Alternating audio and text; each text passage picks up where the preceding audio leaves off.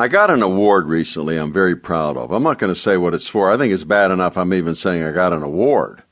When I first heard I was going to get this award, I actually tried to talk the organization out of giving me the award. I said there are people way more deserving of this award than I am, but they insisted, so I accepted the award.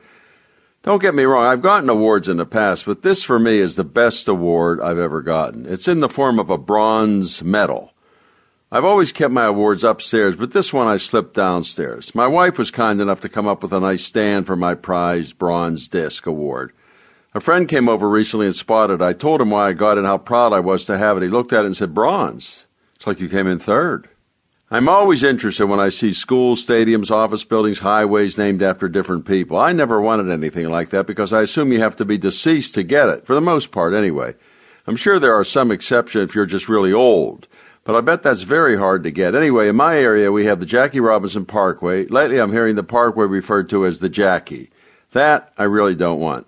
I could get maybe a highway in my area if I'm ever gone, but I don't want the Charles Grodin Highway. Soon they'd say, there's a big crash on the Chuck. No, I don't want it. I was being interviewed about something the other day, and the youngish interviewer referred to me as a legend. The word legend has been really loosely used lately regarding all kinds of people who've been around a long time. So a few months ago, I looked it up in the dictionary.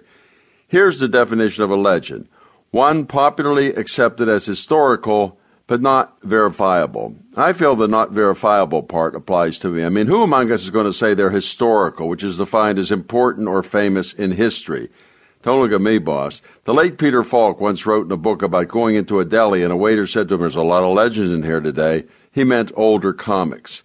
We love our entertainers, but I think we may be throwing around legend a little too loosely. Let's stay with the not verifiable part.